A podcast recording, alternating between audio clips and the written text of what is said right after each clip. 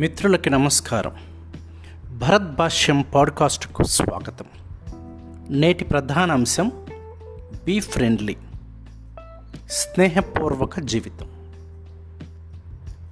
ఒక సామెత ఉన్నది.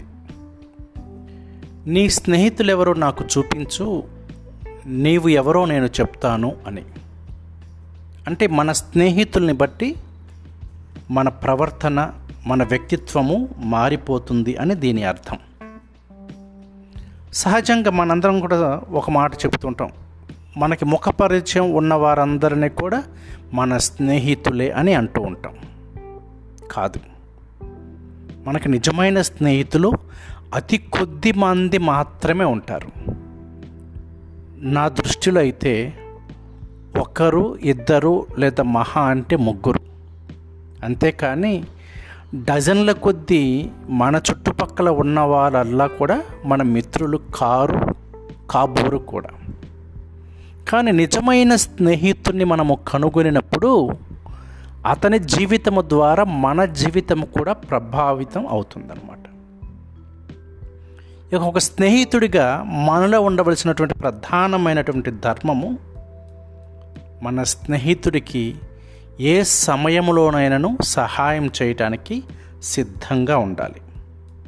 అదేవిధంగా మన కష్టాలను మన స్నేహితునితో చెప్పుకున్నప్పుడు వాటి బాధ సగం తీరిపోయినట్లుగా ఉంటుంది. అలాగే మన స్నేహితునితో చెప్పుకున్న సుఖాలు కూడా రెండంతల అధిక సంతోషాన్ని మనకి ఇస్తుందని మనం గమనించాలి.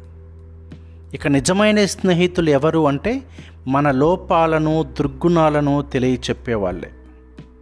మన లోపాలను దుర్గుణాలను తీసివేసేలాగా మనల్ని హెచ్చరించి మంచి మార్గంలో పెట్టగలిగిన వారే నిజమైన స్నేహితులు.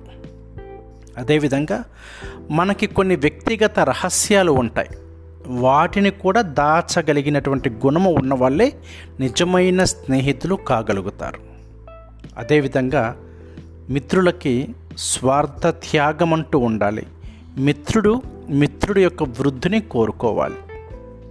అదేవిధంగా స్నేహితులు తమకు ఏది ఉన్నా సరే దానిని ఇతరులతోటి పంచుకోవటానికి సిద్ధముగా ఉండాలి.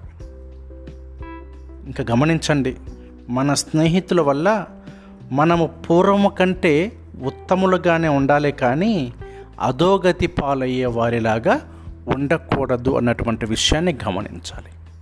ఇక్కడ స్నేహము అనేది చాలా ప్రధానమైనటువంటి అంశం. ఊర్లో తెలిసిన వాళ్ళందరూ మన స్నేహితులు కాదు.